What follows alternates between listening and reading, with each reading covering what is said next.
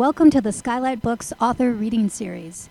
You can find out about this and all of our author events at www.skylightbooks.com. At our website, you can also browse our inventory as well as order books online. And don't be afraid to follow us on Twitter or even be our friend at facebook.com. If you'd like to talk to a real person, we can be reached at 323 660 1175. Thanks for listening and enjoy. So what I'm going to do now is I'm going to introduce Cecil Castellucci, and she's going to come here and uh, kind of host the evening. Cecil Castellucci is the author of the amazingly titled Boy Proof and a bunch of other great books and novels and children's books, and she is definitely the queen of cool. Please welcome Cecil.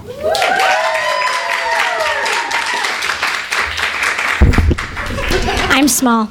Hi, um, welcome to uh, the Lit Thing Book Bash, where authors rant or rave about a book that they love or hate. Um, I'm super excited. We're doing this bi monthly. It's still sort of an experiment, but I'm super, super excited tonight to have Amy Spalding, Amy Goldman Koss, Mark Haskell Smith, and Justine Musk. So, um, so please uh, enjoy the evening. I will start it off with a little rant or rave, you decide. Um, okay, so uh, like many people in this room, I didn't like going to school. Uh, I barely studied, but I maintained a solid B average except for in math, where I was a disaster. And mostly I was bored out of my mind all the time in high school. And this is the way I dressed in high school, just FYI, I always wore a snood. Um, so you would think that because I'm kind of artsy, that I would have liked and excelled in English class, but I didn't. And I was not invited to be in the special creative writing class that my school offered for the talented and gifted storytellers. Uh, and everyone that did, I don't think any of them actually grew up to become an author, so I feel it's a little bit of a win, but you know, whatever. Nor did I make it into AP English because I was considered average all around. But senior year, something happened to me that pissed me off and made me flip out. And so I marched into the English department and demanded to speak to the head of the English department, Mrs. Pollard. And she met with me. And she said, Cecil, I hear your concerns, but there's nothing that we can do about it. My hands are tied. And I said, Look, Mrs. Pollard, you have got to find me a different English class. So we looked at my schedule and we looked at the senior English teacher schedule, and nothing fit. Every teacher was either teaching at the wrong time or it would interfere with the classes that I needed to take in order to graduate because it was senior year and there was no wiggle room, except for one class, Mrs. Pollard's. Well, I can take your class, I said. She said, Yeah. That's an AP class, Cecil. Meaning what, I thought, right? Like, I'm too stupid to take your fucking class? Clearly, that was what the answer was. But uh, she said, It's an AP class. And I said, Well, Mrs. Pollard, it's the only class that can fit into my schedule. Well, you won't be up to speed, Cecil. You won't be able to handle the course load. It's a very demanding class. We read a lot of books. okay, well, if I don't take your class, then I don't graduate from high school. So she was quiet, and then she was irritated, and then she looked defeated, and she said, Fine. But you have to meet me here twice a week at lunchtime for extra tutoring. Fine, I said. And then she handed me a copy of the first book the class had been reading, because it was already a couple of weeks into senior year. And uh, it was James Joyce's A Portrait of an Artist as a Young Man. Read it, she said. The exam is on Friday. Okay, I said. So now I was a voracious reader. Uh, something that my former English teachers had not fully appreciated. They just thought that I was lazy. I just liked reading different books than the ones that they decide, deci- you know, had decided on. And I read a lot of books, but I'd never read Joyce. He was never on my radar. I don't even think I'd ever heard of him, which, when you're 16 years old, is not quite surprising because, you know, there are a lot of books that you've never heard of. Um, at the time, I was obsessed with Henry James because I had heard someone say that sophisticated ladies would go to cocktail parties and be able to talk about Henry James. And I was a sophisticated lady, and I felt that I was going to grow up to be a sophisticated lady, and so I read a lot of Henry James so that I could eventually dazzle everyone at cocktail parties. I don't think I could do it now, but when I was 16, we were golden. Uh, so I took the slim volume home, and the copy that I received had this like yellow cover. I don't know, you know, if anybody had that copy of it, but it was a yellow cover with like a picture of, you know, him on the cover. And um, I started it and I finished it, and the book totally fucking blew my mind. I didn't even know that a book could be written like that. Hey, Steve, can you get me my um, my iPhone from upstairs because I forgot there's something in there. Um, I didn't even know that a book could be written like that. That it could be strange, that it could be wondrous, impressionistic, fragmented, true yet fiction, sentences that made no sense at all and yet perfect sense at the same time. It was like James Joyce his writing was made exactly for me and exactly for my heart. And I loved the way that as an author, he could write something and tell the story of an artist in an absurd way that was the truth, that it was more true than any truth that ever had been told as a truth.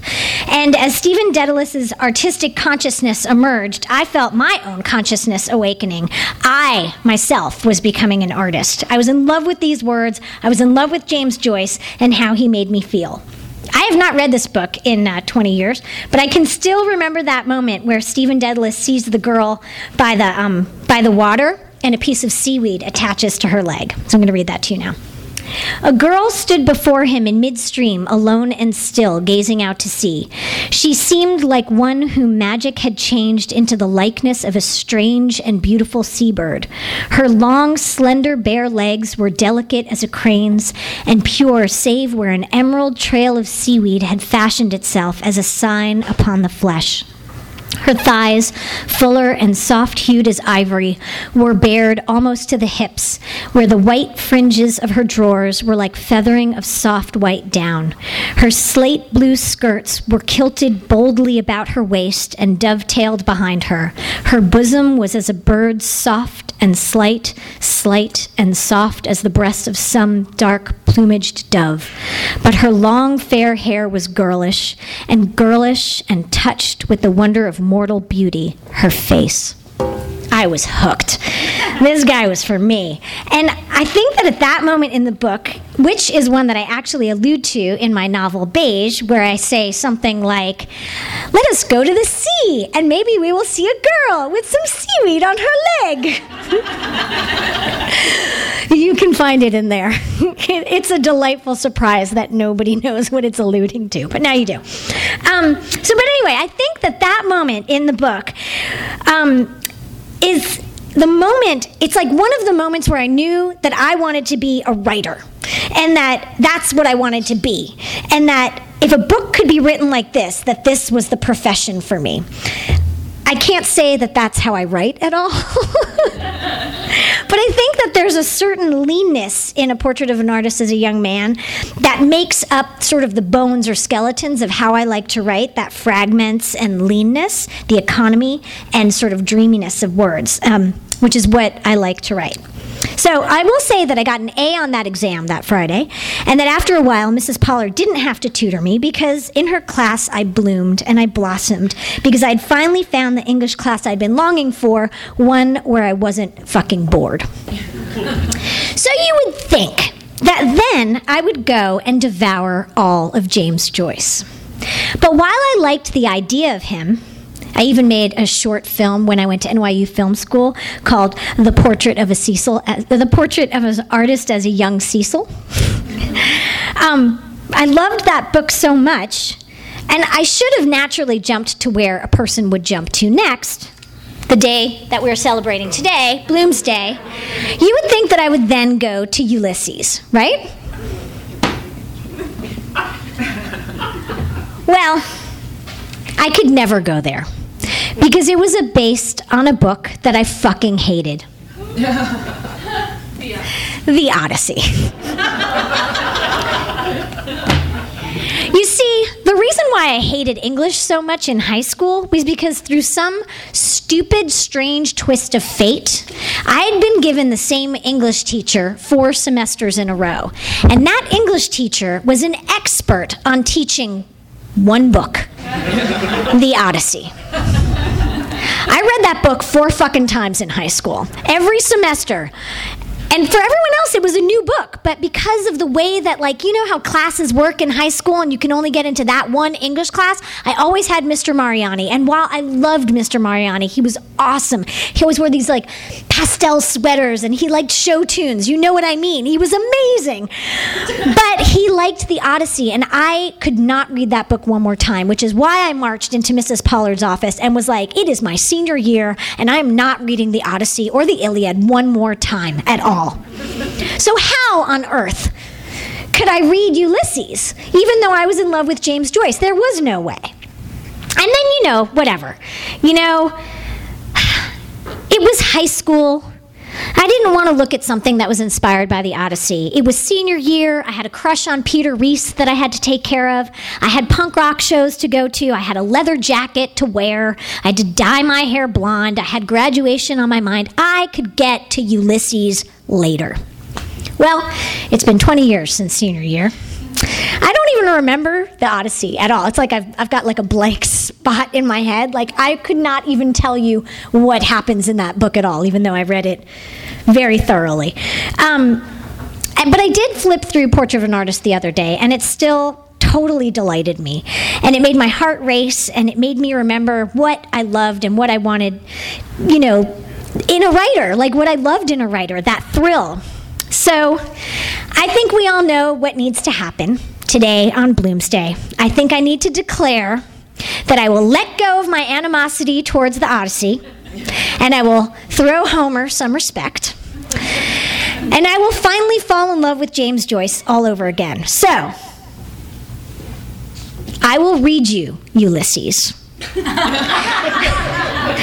So perhaps to encourage me, because I'm going to buy this version, uh, we'll pass it around and you can all write a little note of encouragement in this copy for me. And if you love this book, like many people do today on Bloomsday, that uh, you can tell me why I will love this book and why I should not be afraid that it's based on Homer. so thank you very much. That's what I have to say. Read. You should definitely read a portrait of an artist as a young man.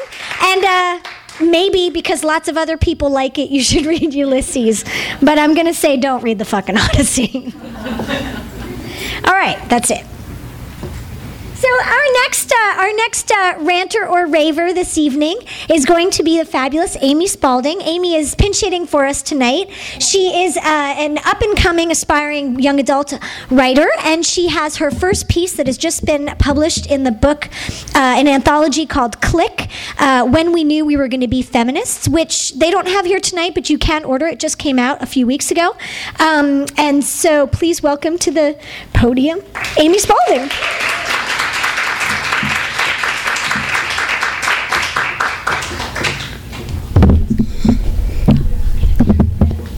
Cecil's the only person shorter than me, I think.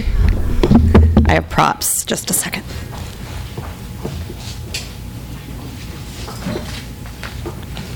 Thank you.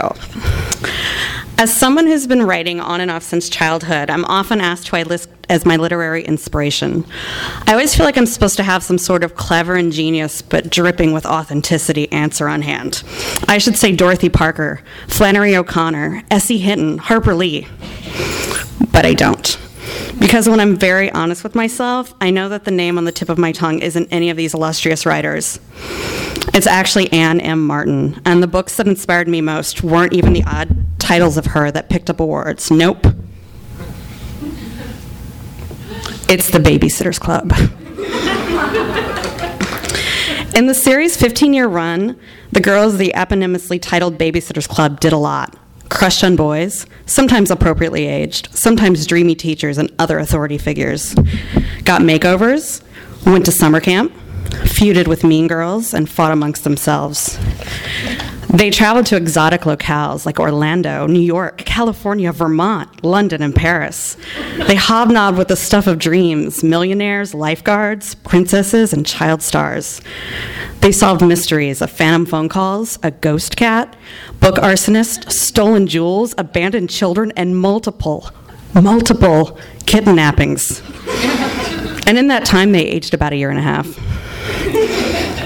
I was nine when my mom bought me my first few Babysitters Club books. I hadn't requested them, but even out in the wilds of Missouri, the buzz of their popularity had taken hold. And my mom was pretty good about trying to unite me with cool things. This was no meager task for a nerdy girl who'd skipped a grade in her tiny, heinous Catholic grade school. I was hooked immediately, and within a couple of trips to the bookstore, got myself caught up with the sitters and began the monthly ritual that lasted nearly three years of waiting eagerly for the next volume to appear in stores and satisfy my fix. What was it about the Babysitters Club that had me drinking its Kool Aid from the get go? Weirdly enough, it really wasn't the babysitting, even though it's, it's in the title. It's generally the book's A plot, but like the C plot at worst. In fact, I somehow made it through adolescence without ever having babysat. This was in part because I found little kids to be terrifyingly small, generally sticky and or covered in crumbs, and louder and more annoying than I deemed acceptable. It was also because I thought if an adult ever saw me being nice to a smaller kid, they'd say, "Aw, and that is so cute." If there was anything I hated, it was any grown up thinking I was cute. For some reason, I was determined that my shrimpy self, who was generally attired in my plaid school uniform, purchased only once a year, so it was generally either too tight or too small, too tight or too large, um, who was generally afraid of heights and birds and fish and tornadoes, who generally cried on basically a daily basis, um, be viewed as some kind of badass. Perhaps I was wise enough to realize the only chance I had of not seeming completely adorable was avoiding babies and toddlers. But more likely, my delusions of grandeur and badassery, that I still occasionally suffer from today, began quite early on. And weirdly enough, unlike Sweet Valley High with its perfect blonde twins and its weekly school dances and the kind of drama worthy of the hills, I didn't think the Babysitters Club detailed what my upcoming late tween, early teen years held in store for me. I got that it was fantasy in the guise of reality. After all, Stoneybrook, Connecticut was a world where your new stepdad is obviously a millionaire. You'll have oodles of space to yourself in his palatial mansion once your mom marries him. If one of your friends gets the chance to go on a killer vacation, don't worry. Someone's parents, who cares if they're yours, will pony up to make sure no one in your group gets left out. 12 year olds most definitely possess the maturity and capability to single handedly care for children, even those with special needs, often with more wisdom and understanding than parents. Don't worry, while obviously newborn baby's a bit much for a 12 year old to handle, two 12 year olds basically equals a 24 year old, so we're good. I knew people didn't exclaim dibbly fresh instead of cool. I knew in a couple years my friends wouldn't start making semi witty references to I Love Lucy and Mary Poppins and Little Orphan Annie as if they were awesome or relevant. I was aware no one would stop giving the finger in favor of using the Bizzer sign, and I was fairly positive no adult in their right mind would entrust me with kind of responsibility and duty granted upon our fair heroines on a monthly basis.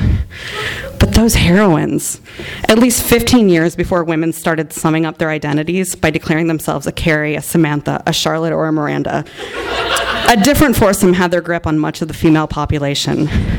And girls knew emphatically if they were a Kristy, a Claudia, a Mary Anne, or a Stacey. I wanted desperately to be a Stacey. I'll show you guys. Oh my god, she's so cool.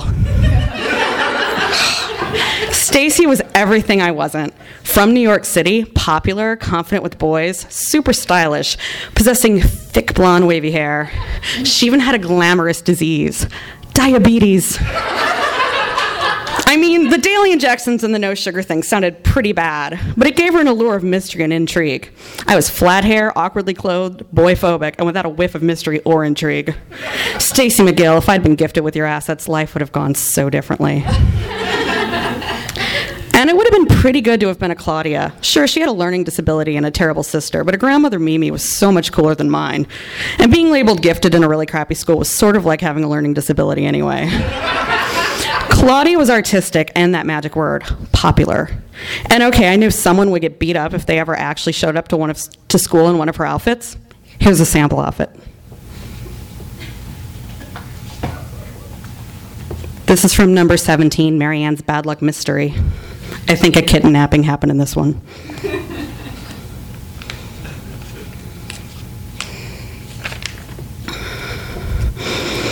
Nobody, but nobody dresses like Claudia. The best way to get this point across is to describe to you what Claudia was wearing at lunch that day. It was her vegetable blouse, an oversized white shirt with a green vegetable print all over it, cabbages and squashes and turnips and stuff. Under the blouse was a very short jean skirt, white stockings, green anklets over the stockings, and lavender sneakers. The kind boys usually wear, with a lot of rubber and big laces and the name of manufacturer in huge letters on the side. Why doesn't she just say Converse? It's really weird. Wait, I'm not done. Claudia had pulled ba- the hair on one side of her head back with a yellow clip that looked like a poodle. The hair on the other side of her head was hanging in her face. Attached to the one ear you could see was a plastic earring about the size of a jar lid. But Claude had the audacity and the sheer awesomeness to pull it off. In truth, I was the most like sweet, shy Mary Anne, who at series start is kept in babyish clothes by her creepo McGee dad, much like I was stuck in the blue and green plaid jumper I hated with a fervent passion. Like Mary Anne, some of my biggest dreams involved being treated more like a grown up and owning a kitten. But even Mary Anne's life was so much better than mine. She was in love with movie star Cam Geary, and what showed up at school but the hunky and vaguely southern, if Louisville counts, Logan Bruno, who looked like a mini version and totally liked Mary Anne. I have proof.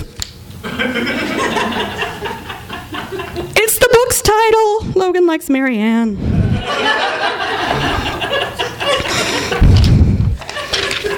Back when I was crushing on such hunks as Kirk Cameron and Corey Haim, didn't seem likely a younger doppelganger if one of them would end up in a desk next to mine and then fall in love with me.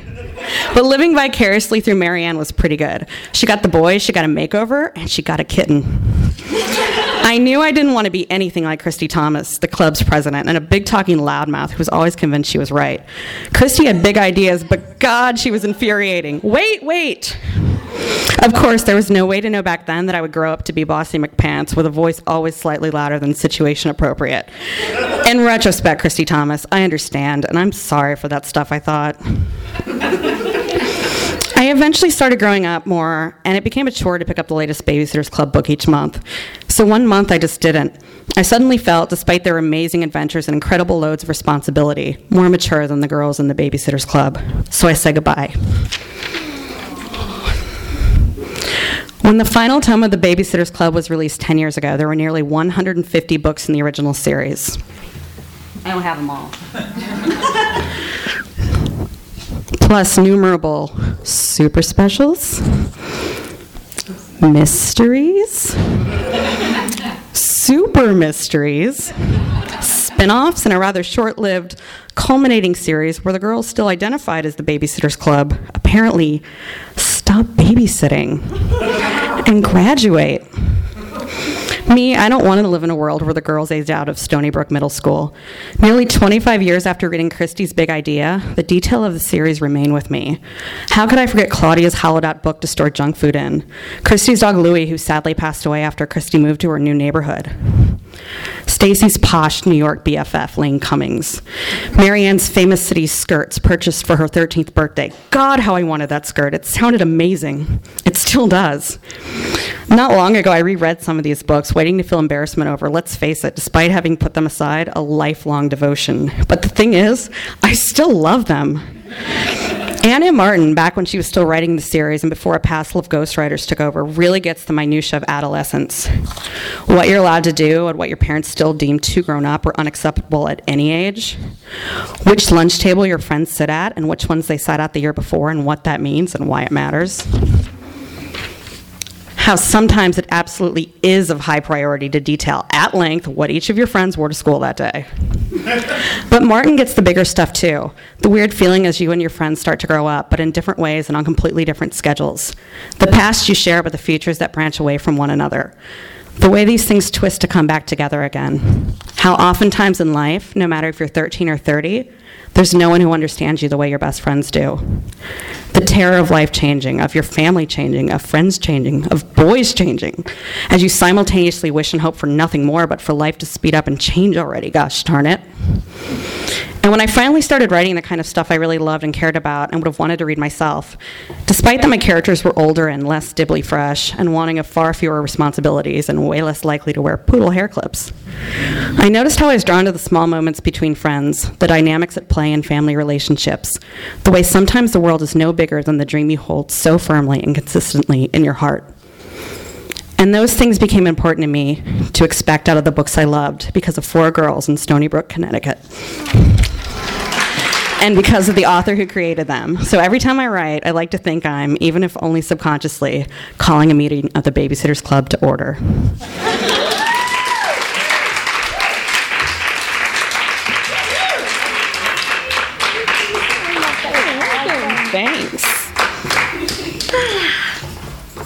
We are high class here, huh? James Joyce, Babysitters Club. It's just going to get better.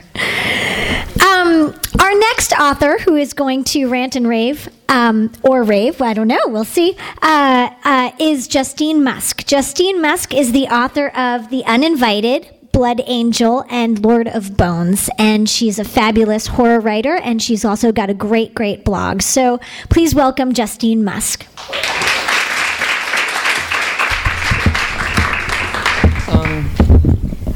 I'm actually I'm taller than my predecessors. so. I'm actually here to talk about the Sweet Valley High series. So, total coincidence.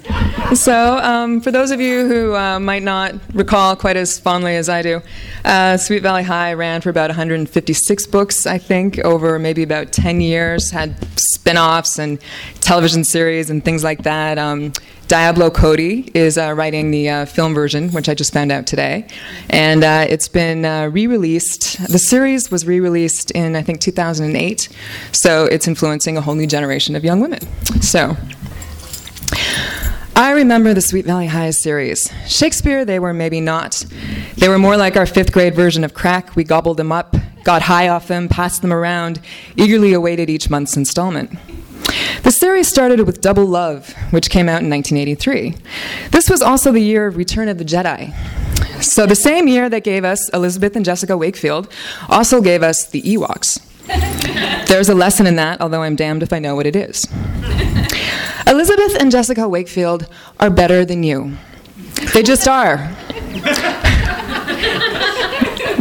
They are golden Californian perfection, which looks like this blonde hair, blue green eyes, five foot six, wearing a golden lavalier necklace and driving a red Spider Fiat. They're also a perfect size six. As a 10 year old, this was a valuable lesson to me. Perfection comes in size six, which, of course, it's too fat today. In, in the recent re release of the books, the twins are now a perfect size four. and they don't drive a Fiat, they drive a red Jeep Wrangler because the books are progressive like that. their mother, Alice, is blonde and youthful and often mistaken for their older sister, just like your mom. She's an interior decorator, so she has a career, but it's not like it's a hard driving career where she might come off as all power hungry and shit. It's about making things pretty and nice. Their dad, Ned, heads up a law firm because lawyers are good dads and good people. The parents have the decency to be absent for much of the time so the twins can compete over basketball players, get kidnapped, get sexually assaulted, date bad boys who drive motorcycles, fall into comas, date princes with psychotic mothers who lock them in castle dungeons, traumatize fat girls, date rich boys who drive sports cars, switch identities, and the like. The twins have a brother named Stephen. At one point, Stephen dates a black girl. And this is very daring and audacious of him before he decides that the differences between them are just too, well, different, and it would never work out. So when you're 10 and then 11, when you're on the trembling edge of adolescence, you look for clues and cues to tell you how to be what's desired and acceptable. So the Wakefield twins present you with your options. You can be a good girl or a bad girl. If you're a good girl, then you are like Elizabeth. You're serious and responsible and hardworking and sweet and loyal and just not particularly interesting. She's the smart girl, the scholar, so she does super smart things like write gossip column for the school paper. In the new series, though, she writes an anonymous gossip blog and edits the school website because the books are progressive like that. So, on the cover of Double Love, the first book in the series, she has her hair primly pulled back, is looking at you with mild disapproval, and wears a sexless yellow sweater, crew neck. Her morally superior nature is further demonstrated by the fact that her best friend has the name Enid, which is about as sexy as that stupid yellow sweater. So, in Double Love, though, her good girl nature is rewarded because she's the one who gets the guy. The guy's name is Todd, and he plays basketball. These are his two distinguishing features. Some, somewhere in some alternative universe, the book ends with Elizabeth releasing her inhibitions and straddling Todd, the basketball player, with a riding crop while Todd snorts cocaine off her left breast. But in this universe, they just go to the prom or something. So they don't even meet any teenage vampires because these books happen before teenage vampires. So. Jessica is the bad girl. We know this because on the cover of Double Love, she has mussed up hair, wears an edgy denim jacket, denim, and stares out at the viewer with a come hither gaze and a ready for anything smirk. Except Jessica isn't really a bad girl because she doesn't do drugs and she doesn't have sex and she's not working class like this other girl, Tricia, in the book that she fears her brother Steven might be dating. This is before he dates the black girl. Except Steven is actually dating Tricia's angelic sister, so phew, everything ends happily there until the angelic sister dies several books later of leukemia or something, but whatever. So. All Jessica does is lie constantly, exploit her sister's good nature, cheat, use people for her own ends, torture fat girls, accuse Todd, the basketball player, of sexually assaulting her because she's pissed off that Todd would rather date Elizabeth than her, and stuff like that. Because Jessica, you see, is a straight up sociopath. But this is okay because she doesn't actually have sex, which means she's not a slut like Tricia. Besides, she's also massively popular and like everybody knows that popularity is good for your soul. And she's white and upper class and a perfect size six, except now it's a size four. But whatever, she's thin and that's the important thing, so we can forgive her in the end and give a wink and a smile and say, oh, Jessica, that's just her silly sociopathic nature. So. And they live in the world of Sweet Valley, where the sun always shines, where the rich kids are total snobs, except for the nice rich girl who dies of a cocaine overdose because drugs are bad. where girls compete for boys the way girls are biologically programmed to do, at least according to The Bachelor and those other very fine reality shows. Where the boys can't help but attempt to date rape their attractive classmates, but the girls never press charges or anything, and it's forgotten soon after because these things happen and where everybody is white and thin and heterosexual, except, of course, when they're not and they freak people out. so. Being fat is kind of okay because you can lose the weight and transform yourself from social pariah to homecoming queen, like this one character Robin does. Being gay or of color is a little more problematic. At one point, one character snipes to another, I can't believe she's dating him. He's so ethnic and working class. So, if you're gay or of color, you should probably live somewhere else. These characters are happily devoid of intellectual concerns, never pondering whether or not there is a God or what they should do with their futures or even if they'll have a future before global warming turns the world to soup. They go shopping, they go to parties, they go on dates. This confused me a bit when I was young because I went into high school also expecting to go on dates, but dates were being phased out. Instead, you were described as like going with someone which means you were boyfriend girlfriend, which means you could make out and nobody would call you a slut. But now, of course, there's this whole thing about hookup cultures and giving boys blowjobs because blowjobs don't count as real sex. But hookup culture doesn't exist in Sweet Valley, where a blowjob is kind of like a unicorn, this mysterious mythical thing that nobody really believes in. So. Also, when I was a kid, I wanted my parents to buy me a gold lavalier necklace like the Wakefield twins had, and I wanted to drive a Fiat even though I didn't know what it was. And I wanted to be a size six even though I wasn't sure what that was either. So, but what I learned from the series was that you could be a good girl like Elizabeth or a bad girl like Jessica. Bad girls have all the fun, but they're sociopaths. And also, but they do not get rewarded with the really nice boyfriends like Todd the basketball player.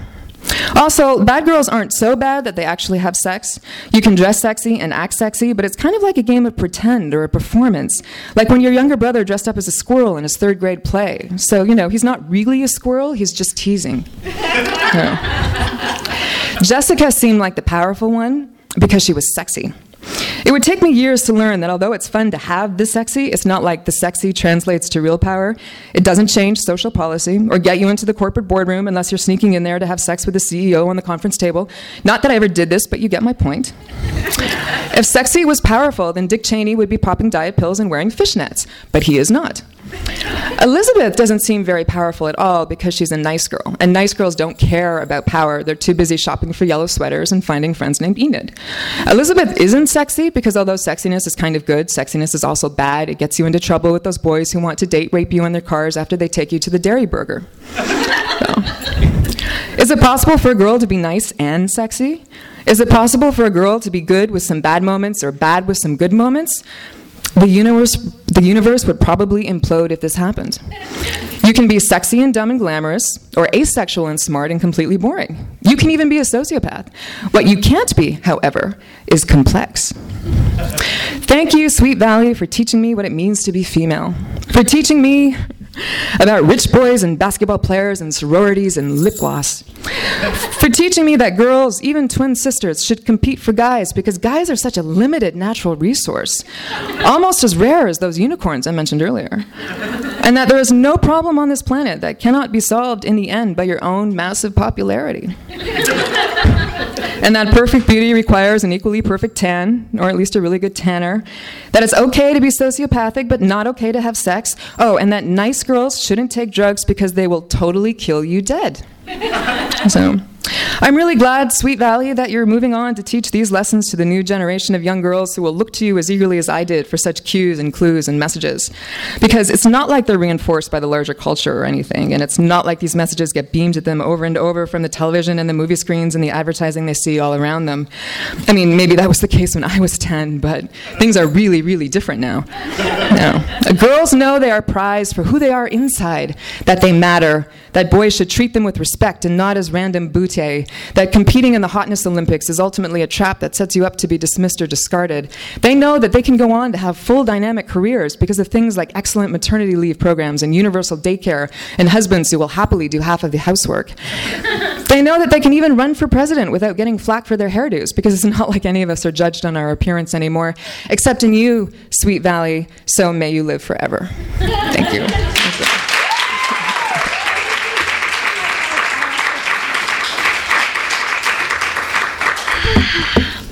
Know, I somehow missed the entire Babysitters Club Sweet Valley High uh, thing in my life, and, and I feel a lack. I, I feel a big lack in my education. Thank you for sharing that with me, both of you. Next author is Amy Goldman Koss. Amy Goldman Koss is a YA writer, as she's written a ton of books. Uh, most recently, she's got a new book. It's called The Not So Great Depression, which just came out. Uh, she's also written The Girls, uh, Poison Ivy, Side Effects, and numerous, numerous, numerous other books. She's a fantastic lady and a local. Here we go, Amy Goldman Koss. Hello, boys and girls.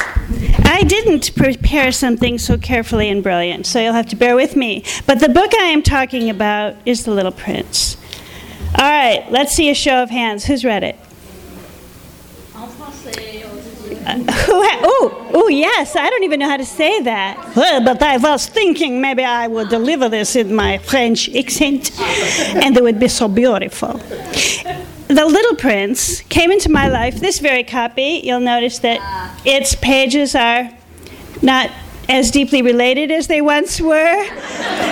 but there were two teenagers that lived up the street from me in Detroit, Michigan, near Seven Mile and Myers. Detroiters? No? Detroiters? There we go. and they gave me a whole package of dolls and books as hand me downs. And so just the fact that they had been touched by teenage hands had a lot to do with how I opened that box of books too.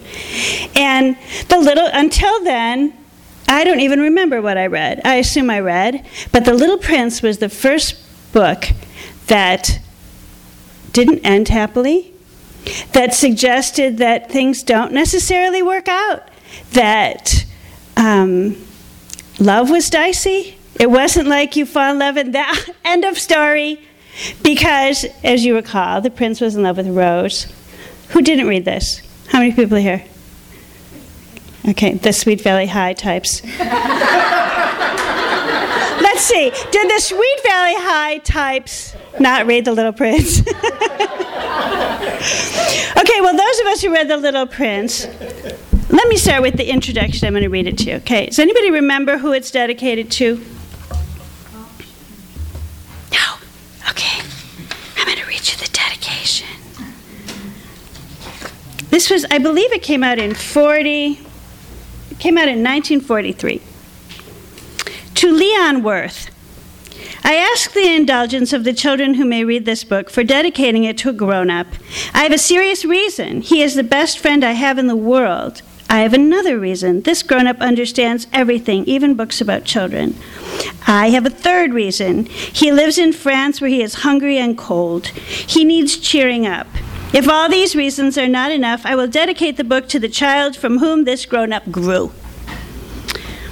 All grown ups were once children, although few of them remember it. And so I correct my dedication to Leon Werth when he was a little boy.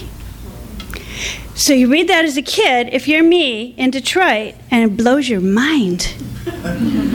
because there were children's books at that time that were just so sweet and so nice, and the good girls were good, and anybody who was bad got corrected, and it was okay then for them too.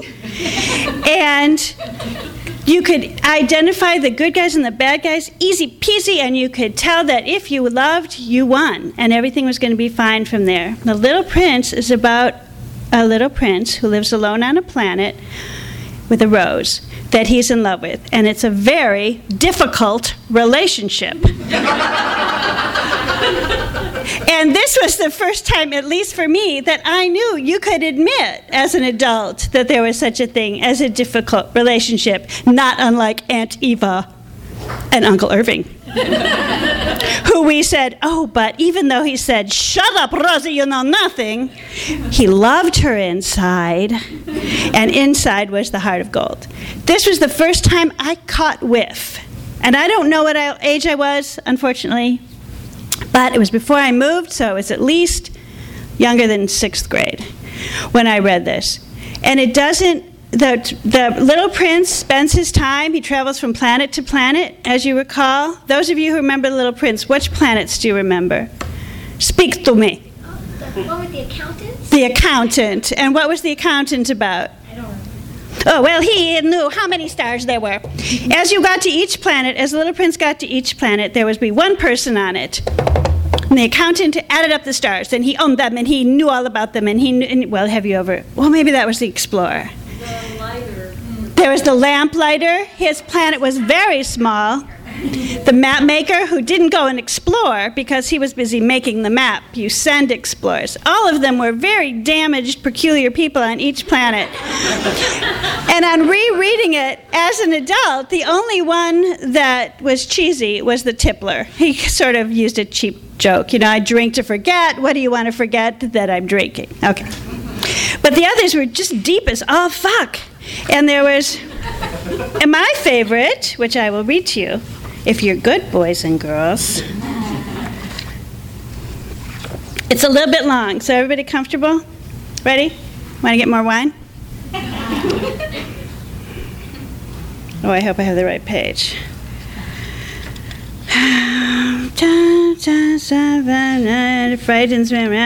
So, anyway, let me just tell you one thing first. This story is told by a fellow with no name who um, is flying his plane and it crashes in the Sahara Desert. And because, and he was flying alone and he needs to repair it by himself. And it's a very hard task, and he has enough water for a week. And as he's working on it, a little prince comes walking up and says, Please, sir, draw me a sheep.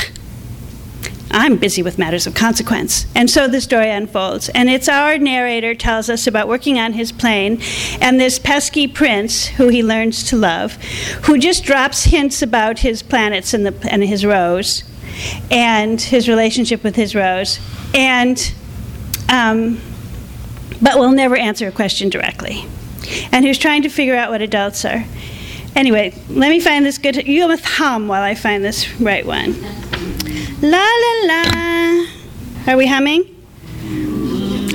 I had a place marker in it, but then I dropped the book. Not the businessman. The businessman's adding up the numbers. La la la. Keep going. The fifth planet was very strange. It was the smallest of them all. That's the lamplighter. His planet was so we may cease humming at this time. the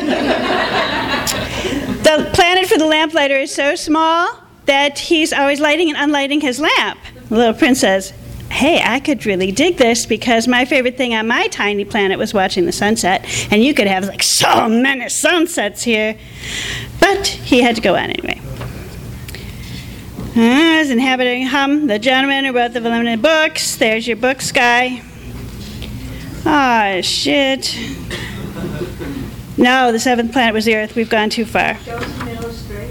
They're unbelievable. I will. But first, I have to find the right planet because it's very important, unless I just will have to tell you. The planet where there's the king, and he says, and about his rat. Do you remember about his rat? And there's a very proud man. Okay. Here we go. Here's the king.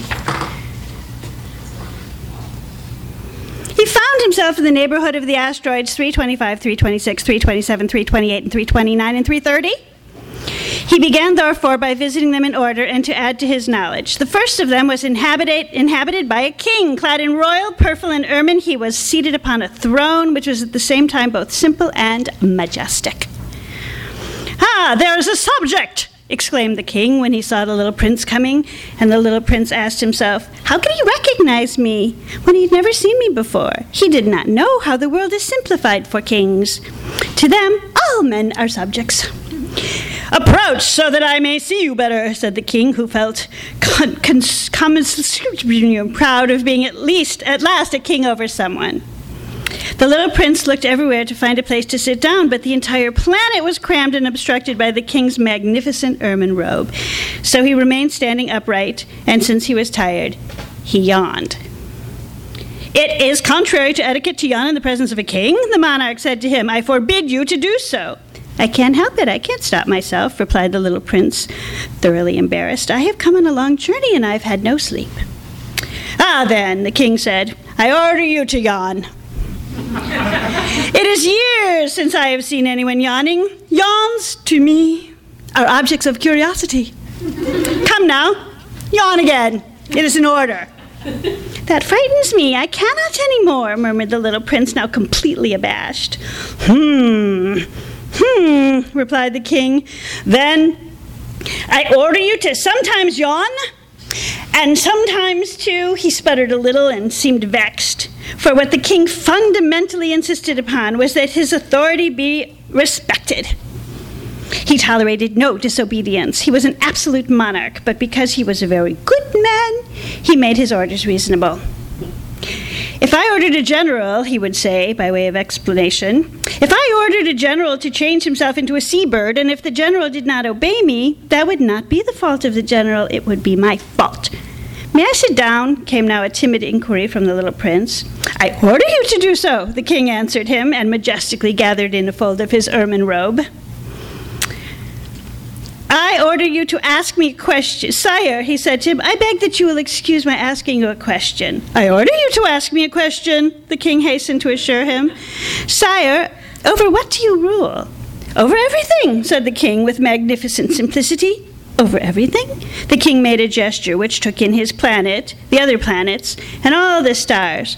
Over all that? asked the prince. Over all that, the king answered. For his rule was not only absolute, it was also universal. And the stars obey you? Certainly they do, the king said. They obey instantly. I do not permit insubordination. Such power was a thing for the little prince to marvel at. If he had been master of such complete authority, he would have been able to watch the sunset not 44 times in one day, but 72, or even hundreds or even 200 times without ever having to move his chair. And because he felt a bit sad as he remembered his little planet, which he had forsaken, he plucked up his courage and asked the king a favor. I should like to see a sunset. Do me that kindness. Order the sun to set. If I ordered a general to fly from one flower to another like a butterfly, or to write a tragic drama, or to change himself into a seabird, and if the general did not carry out that order that he had received, which one of us would be in the wrong? The king demanded. The general or myself? You, said the little prince firmly. Exactly. One must require from each one the duty which each one can perform, the king went on. Accepted authority rests first of all unreason. If you ordered your people to go and throw themselves into the sea, they would rise up in revolution. I have the right to require obedience because my orders are reasonable. Then my sunset? The little prince reminded him, for he never forgot a question once he'd asked it. You shall have your sunset. I shall command it, but according to my science of government, I shall wait until conditions are favorable. when will that be? inquired the little prince. Hmm, hmm, replied the king, and before saying anything else, he consulted a bulky almanac. Hmm, that will be about, about, that will be about the evening, about 20 minutes to eight, and you will see how well I am obeyed. the little prince yawned. He was regretting his lost sunset, and then, too, he was already beginning to be a little bored. I have nothing more to do here, he said to the king, so I shall set out on my way again.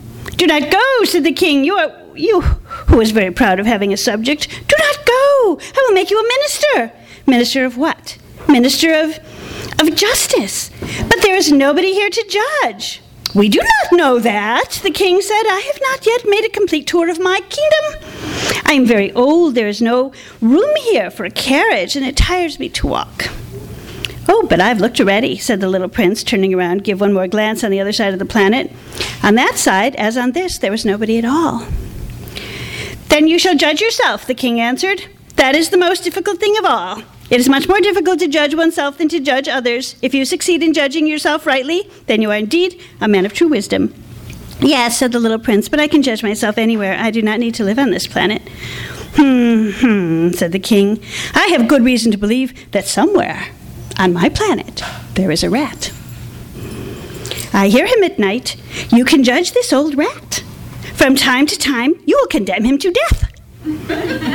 Thus, his life will depend on your justice, but you will pardon him on each occasion, for he must be treated thriftily. He is the only one we have. That expression, he's our only rat, became is a family term in our family about just about everything when you say, well, we have to make this last, he's our only rat. Anyway, that's The Little Prince. I love it. I recommend it. The love story between the prince and the rose is tragic. He's suffering with ambivalence. He loved her, he left her, he doesn't know if he should have. As he's away from her, he knows more and more about the relationship, but he never really, it never really resolves, and we really don't know how it ends between them. That's all.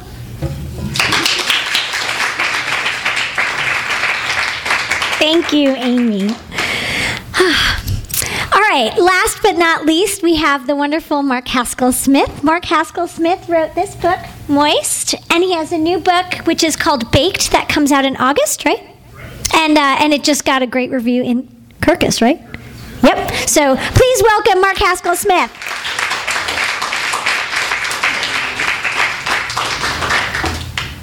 Thanks. Uh, you know, it's funny when uh, when Cecil asked me if I wanted to do this, I thought, yeah, okay, but it's like an interesting challenge, right? You have to think. I, I knew I didn't want to rant because I know how hard it is to write a book, so I'm not going to shit on anyone's book. I just can't do it. It's why I don't write reviews. So then I was thinking, okay, do I want to? There's lots of books I could rave about, but do you really want to hear me rave about David Mitchell's new book? You guys can all read it next week. Or do you want to hear me rave about some great crime fiction like, you know, I don't know, Gar Anthony Haywood's new book?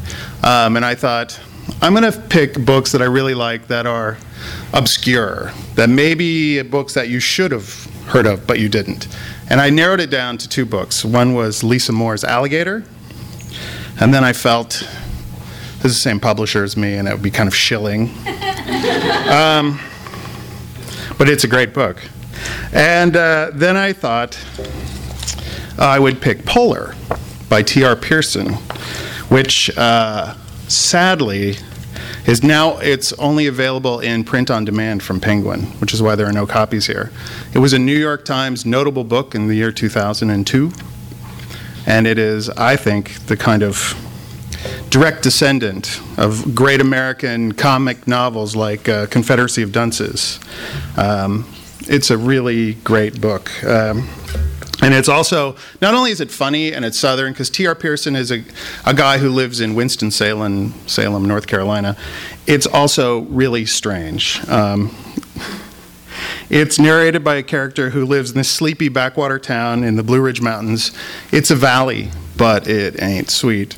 Um, and the person narrating it is uh, you don't never know his name or her name. You never know who they are, uh, but they seem to know everything about everyone in this little town, all their feuds and uh, picadillos and stuff. um, and the thing that's sort of interesting about it on a on a writer level, right, is that the plot it follows a deputy named Ray Tatum, and he's investigating the disappearance of this young girl. And there are no clues at all except for this strange ramblings of an old hillbilly named Clayton. And Clayton is uh, special in a special town, and uh, he spent. Clayton has spent years uh, sitting on his bark, Barcalounger watching the Satin Channel. Um, which is a triple X porn channel. In fact, he's got a gigantic dish that he had bought. He got the deluxe one with the American Eagle painted on it, and it's in front of his house. And uh, he likes to share his opinions of the plots of the movies with with everyone in town. And I will just read you a tiny, tiny bit about Clayton, uh, just so you get a taste. Uh, those Satin Channel movies never seemed to work on Clayton in quite the same way they were meant to, meant to, as he was prone to get caught up in their stories, no matter how threadbare and tossed off. In the hardware once, a pack of us heard him describe a film about a pool boy who'd been seduced and bedded a housewife while her husband was out jogging. Clayton had elected to fix upon the peril of the undertaking, as he'd owned up to quaking anxiety once the husband had come home, as Clayton was obliged, by genetic inclination to anticipate bloodletting. Of course, that husband merely kicked off his sneakers and had a go at his wife himself, since she had a hand free and a pertinent, cav- pertinent cavity entirely unemployed, which, which Clayton chose to take for an altogether splendid turn of events. Both a triumph of love and a regular marvel of plotting. Have made that boy a gelding, Clayton told us, saying it sadly, as if conceding that he was not so evolved as some people. Swole up, that thing of his was like this. Clayton's thumb and fingertip fell just shy of meeting around his wrist. It's a regular wonder he could fit into his trunks. Maybe that's enough of that. Um, so, uh, what happens is uh, is that then things get weird. Um, um, a little girl goes missing who was in a in the in a wilderness area, a local girl, and there are no clues leading to her disappearance. And all, all that we know, all that the de- the detective knows is that Clayton has stopped watching porn and asks everyone to call him Titus. and the, they think that there's a theory in the town that when he was, they got the new scanners down at the Piggly Wiggly, and, and the laser went into his eye and did something to his brain. But no one is sure. So they got, but he also starts speaking in strange voices. So the deputy goes to Clayton's house and, uh, and finds that he is now drawing with charcoal, like charcoal brick, a map of, an incredibly well detailed map of Antarctica. And he is speaking transmissions from McMurdo Base for some lost Antarctic expedition. But mixed in with that is information about the missing girl.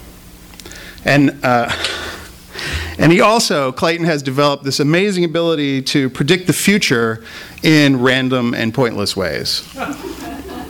Um, which affects all the people in the town. So they start thinking he's some sort of uh, prophet or seer or something, and they all rush to his house and, you know, try to give him massages or meatloaf and get him to tell the, the tell the future. But um, what's exceptional about the book is um, is that the plot, the story of trying to find the missing girl, is background.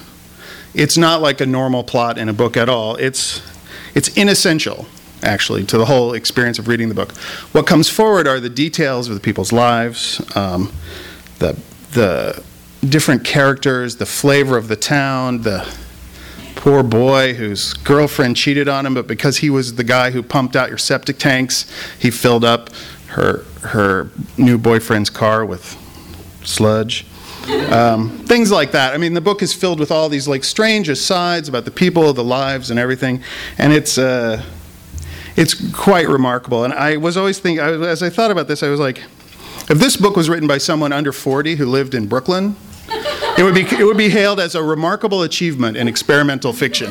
We'd all be going, "Oh my God, have you read T.R. Pearson's Polar? It's amazing."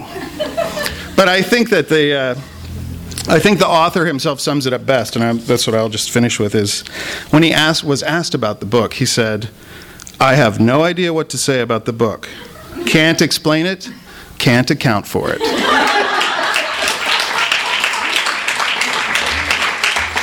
Thank you. Oh, man. Thank you so much. Thank you so much to everyone for coming out. Thank you, Amy Spalding, Amy Goldman Koss, Justine Musk, and Mark Haskell Smith.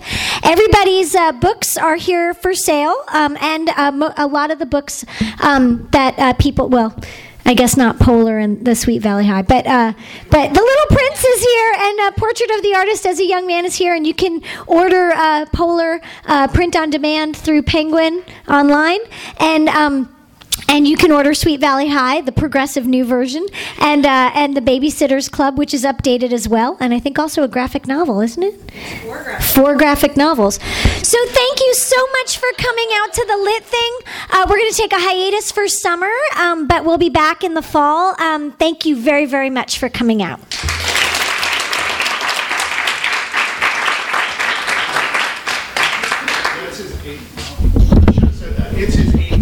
Whoa. Thanks for coming, everybody. I think I have another bottle of wine that I'll open and bring down if you want to hang out for some time and just chill and buy books or whatever you want to. Okay, thanks. You've been listening to the Skylight Books author reading series. Don't forget that you can check out this and all of our other great podcasts at www.skylightbooks.com. Today's music was provided by Ashling and Arlo. Oh my. You can check them out at MySpace, Facebook, or at the iTunes Music Store. Thanks for stopping by, and we hope to see you soon.